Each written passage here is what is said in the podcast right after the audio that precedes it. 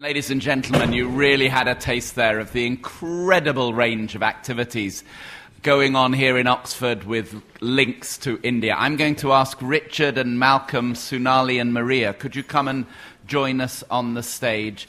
And we have about 15 minutes now for, for questions before lunch. And uh, the, the floor is open. Questions from the audience, please. Yes, there's one at the back there. So the question is what is the technology of the 21st century? And the second part of the question was as where do we go? Is it the institutions? Is it policy? What aspects of, of, of society should we be most focusing on? Let me, well, I'll ask Malcolm to talk about technology to begin with, while the others think. Malcolm. So I think one of the, the big challenges for the 21st century is that up to this point we have not taken into account the planetary boundaries, uh, such as the amount of resources that we're consuming or the amount of um, uh, pollution we're putting into, into the atmosphere. That has been a relatively low constraint on, on technology. So I think that we're going to see a tremendous uh, evolution and maybe even revolution in technologies in aspects of delivering energy, delivering water, delivering food, delivering transport. All these things are going to be completely changed over the next few years, uh, next 10, year, 10 to 15 years. I think they will include um, more radical things like uh, new nuclear power is going to have to come through. Uh, I think there's going to be quite a, a, big push in genetic engineering to get crops that are w- more adaptable, more useful. I think that one of the big challenges in my area is going to be in storage. How do you do large scale energy storage? There's going to be a, a big push in things like how do we make uh, fresh water. So I think there are quite a wide range of technologies and uh, big challenges that we're going to be facing. Thank you. Colin. Perhaps I can just uh, address the institutions and policy question, which I think is a, a really interesting one uh, and increasingly relevant. And if you think, for example, about the response to the financial crisis and the way in which governments have reacted to it around the world. It's very much a knee jerk reaction of saying that governments need to act in the face of crisis. And what has really emerged as a major deficiency in terms of that reaction is actually institutional, not policy. Uh, and that uh, what is now being increasingly discussed is the way in which institutions need to adapt to be able to respond to the types of failures that occurred in the past. And I think what we are going to see over the next decade or so is an increasing emphasis on the way in which one is going to develop new institutions, some of which uh, Ngaire referred to in terms of global institutions, but also institutions very much at a more local level uh, in terms of ability to fill the gap that standard government policy has so clearly failed uh, to address in the past. And I think that the, the, the challenge in terms of how one establishes institutions to do that is really what's going to be a major focus. How do we balance globalization with Politburo politics? Ngaire. Yeah, I think it's a, it's a really um, Great question. And it, and it is startling the extent to which not just Indian business, but Indian NGOs and, and other social actors and social entrepreneurs are global um, in a way that perhaps government, as you say, is not yet.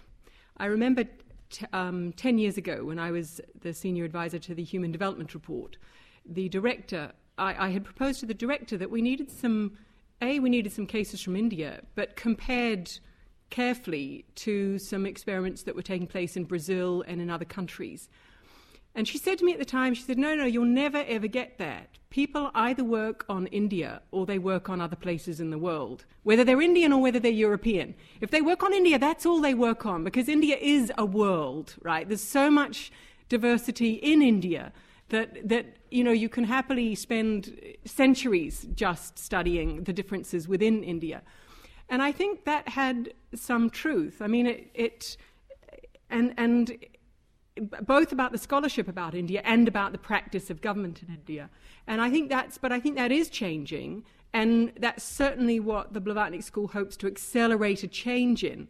Partly by opening up, as I was saying, not, not just through the people and networking, but also through the case studies, which begin to be more close to the preoccupations of practitioners in India.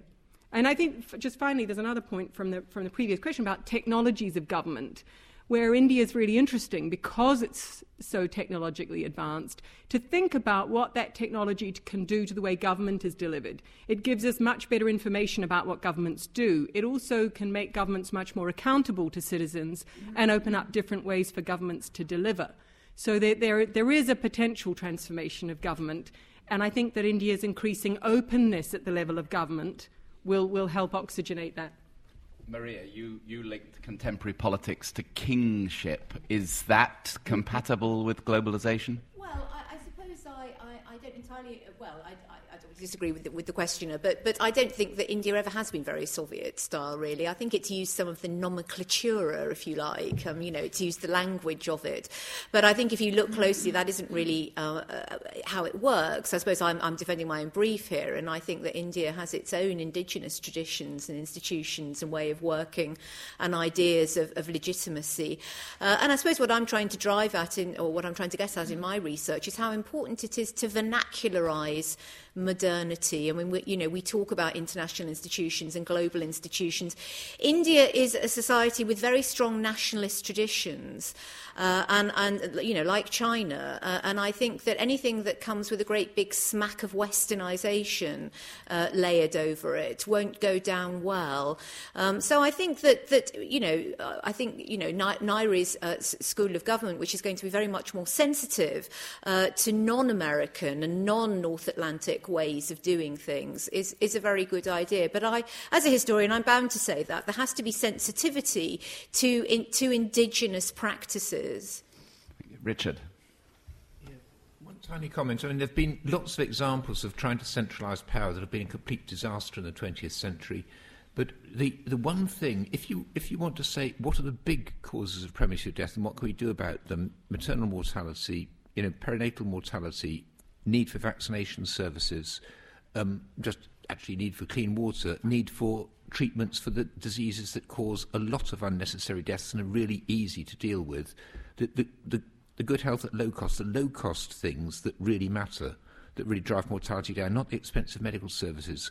A lot of these have actually been delivered quite well by societies that have tried to organise them. There was a time in China, I mean, there's many aspects of China in the 1950s, 1960s, which make it one of the worst nightmares in the world. But there were periods then, if you miss out the Grand Famine, which killed 40 million, when life expectancy was increasing by more than one year per year. There was in the 1960s when the World Health Organization was listing, you know, which America's uh, uh, countries in the Americas had low mortality. There were only three. It was Canada, the United States, and Cuba, spending less than one percent as much, but really achieving low child mortality. So there are, but there are some things that should be done by the state. China tried to abandon its health services in 1984 and they just had a huge explosion of unregulated and catastrophically inefficient healthcare delivery, and now they're trying to get back to delivering a minimum. And the, there's a few minimal things that governments can actually do. There are some things that are very, very good value for money. And it doesn't matter whether the other things get done or not, but it does matter whether the big ones get done. And government, we shouldn't talk about getting rid of government in all aspects of healthcare. There are some where it has a really good role in making sure the poor don't die. There's another question at the front here. It's okay, it's on. Uh, okay, uh, all right. Um, my question is to um, Professor Malcolm McCulloch directly, but it might have implications for what Vijay Joshi and, and Ngaire and, and Colin Mayer said. That in the context of rise of India and China, the question of sustainability, ecological sustainability, I felt that uh, it is true that there, has to be technologically oriented uh, solutions. And, and, and your idea about dealing with carbon dioxide emissions through sort of finding technology for automobiles which reduce emissions is interesting one and need to be explored. But there are also studies that where such technologies have been found, especially studies in Scandinavia, that actually the total amount of carbon dioxide emissions haven't come down. Part of the reason is that the style of life hasn't changed, and also the complacency, because the emissions have gone down, you can overuse uh, cars. So, unless the, the, the development of technology is accompanied by research also into changing modes of practice of daily life, uh, technology is not going to be able to solve this problem of ecological you know, sort of threat to ecological sustainability. Let me, let me send that question to Malcolm and then to Vijay and then Sonali, this question of economically orientated solutions. Malcolm. So this is uh, one of the interesting areas I didn't get a chance to talk about, but uh, it's an interesting where you get human behaviour interacting with technology, and what you've just talked about is the rebound effect. You know, the typical thing, uh, classic example in this country, when we made uh, seat uh, that you had to wear legally wear them, the mortality rate kept constant because people were taking higher risks because they felt safer. So, uh, and we see this, the same thing in the energy, energy uh, sphere. Traffic death rates are going down beautifully in this country. There, they are now, but not at that time. Not at that time. We're getting driving more miles and having fewer deaths. Uh, the, the, the, the challenge is to say, how do we have to change the society in order to appreciate the costs that we are actually doing in doing the activities that, we are at, that, that, that, that we're performing. And it's only when we get to a point where we can be aware of and be sensitive to those costs, then I think the, the, the, we can get ourselves into a virtual loop.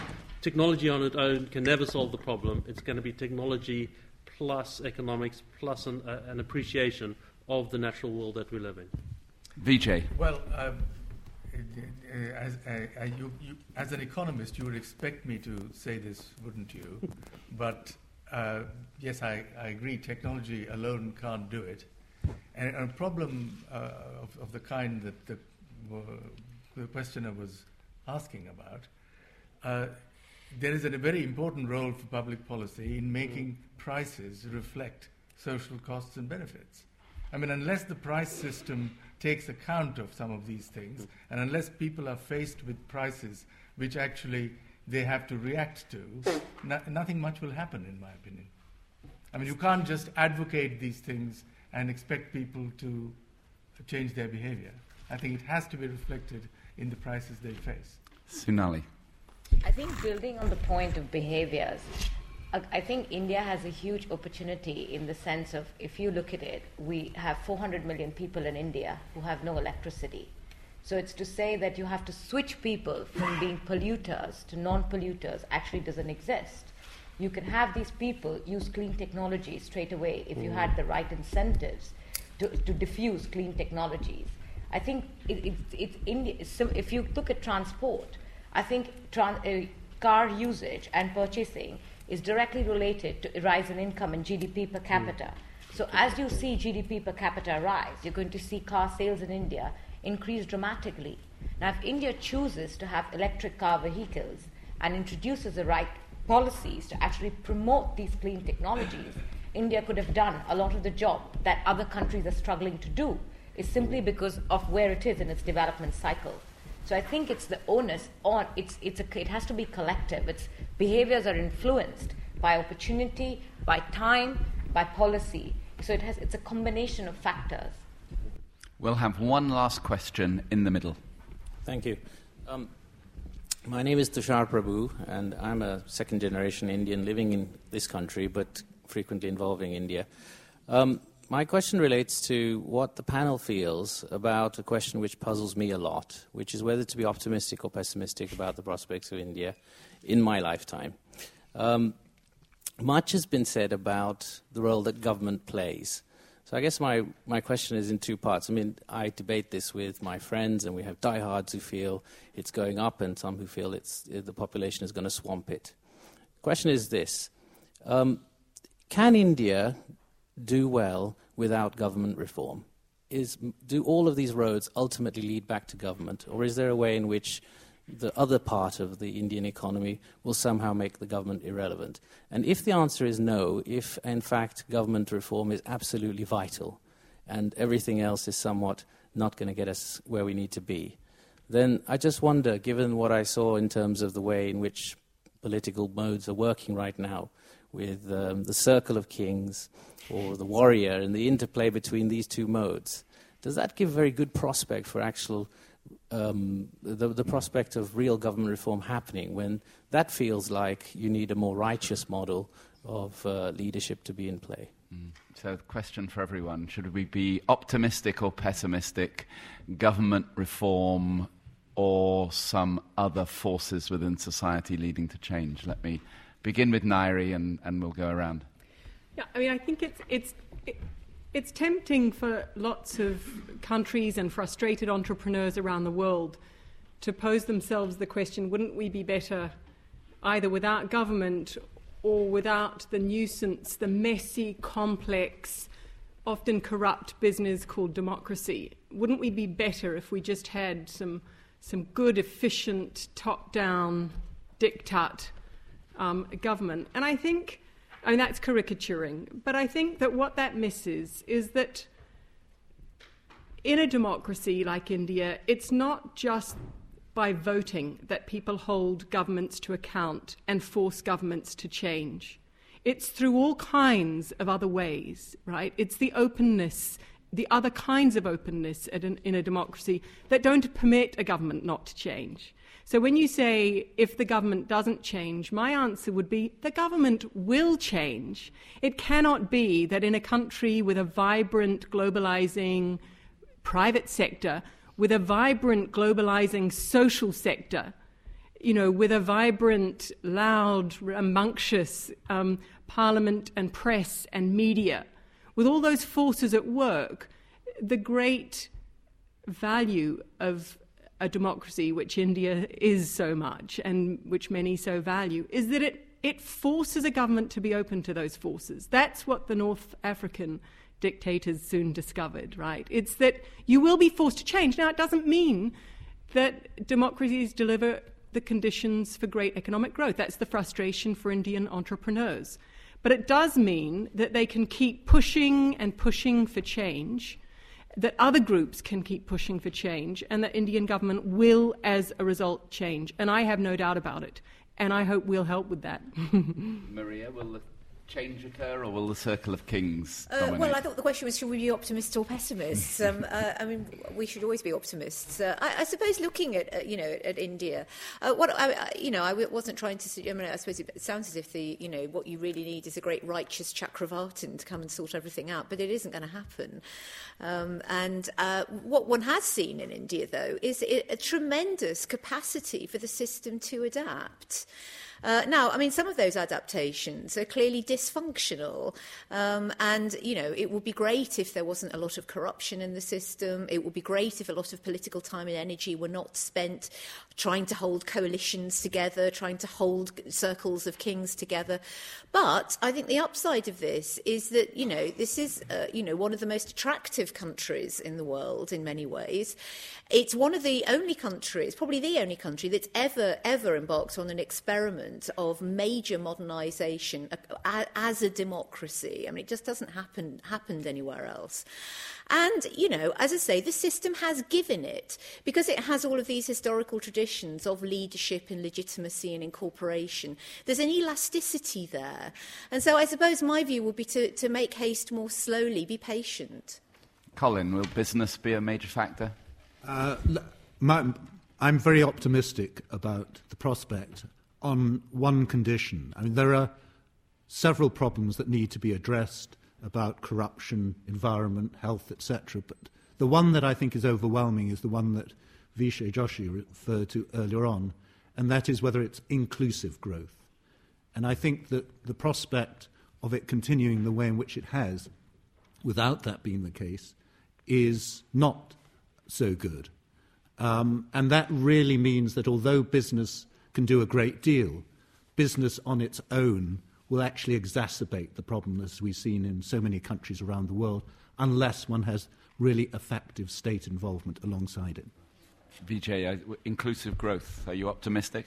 Um, well, um, I, I, think that, uh, there, are two dif- there, there, are two different po- questions here, really. But one is whether I'm optimistic or pessimistic, and, and the other is what are the things that need to be done. I think, uh, I mean, I'm cautiously optimistic because India is a democracy and because, because in the end the government does react, though, though slowly. Yeah. But, but nevertheless, one has to say there are a number of things that have to be done. For example, on the question about um, uh, corruption and crony capitalism and all the rest of it, I mean, it's not difficult to think of things that would improve the situation. For example, there has to be a reform of electoral funding I mean, that's absolutely critical. I mean, if politicians didn't have to go out and find money every time they have to get elected, uh, they, they wouldn't need to indulge in some of these things. So, public, uh, electoral funding should be public.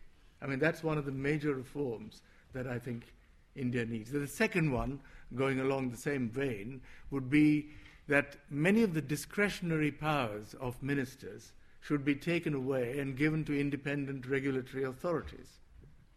Now, of course, who regulates the regulators? So, it, so what I'm saying is not, it's not that straightforward, but nevertheless, that's the effort that, that has to take place. But I, given that India is a democracy, I think these things will, I, I think, I, I would guess, will happen.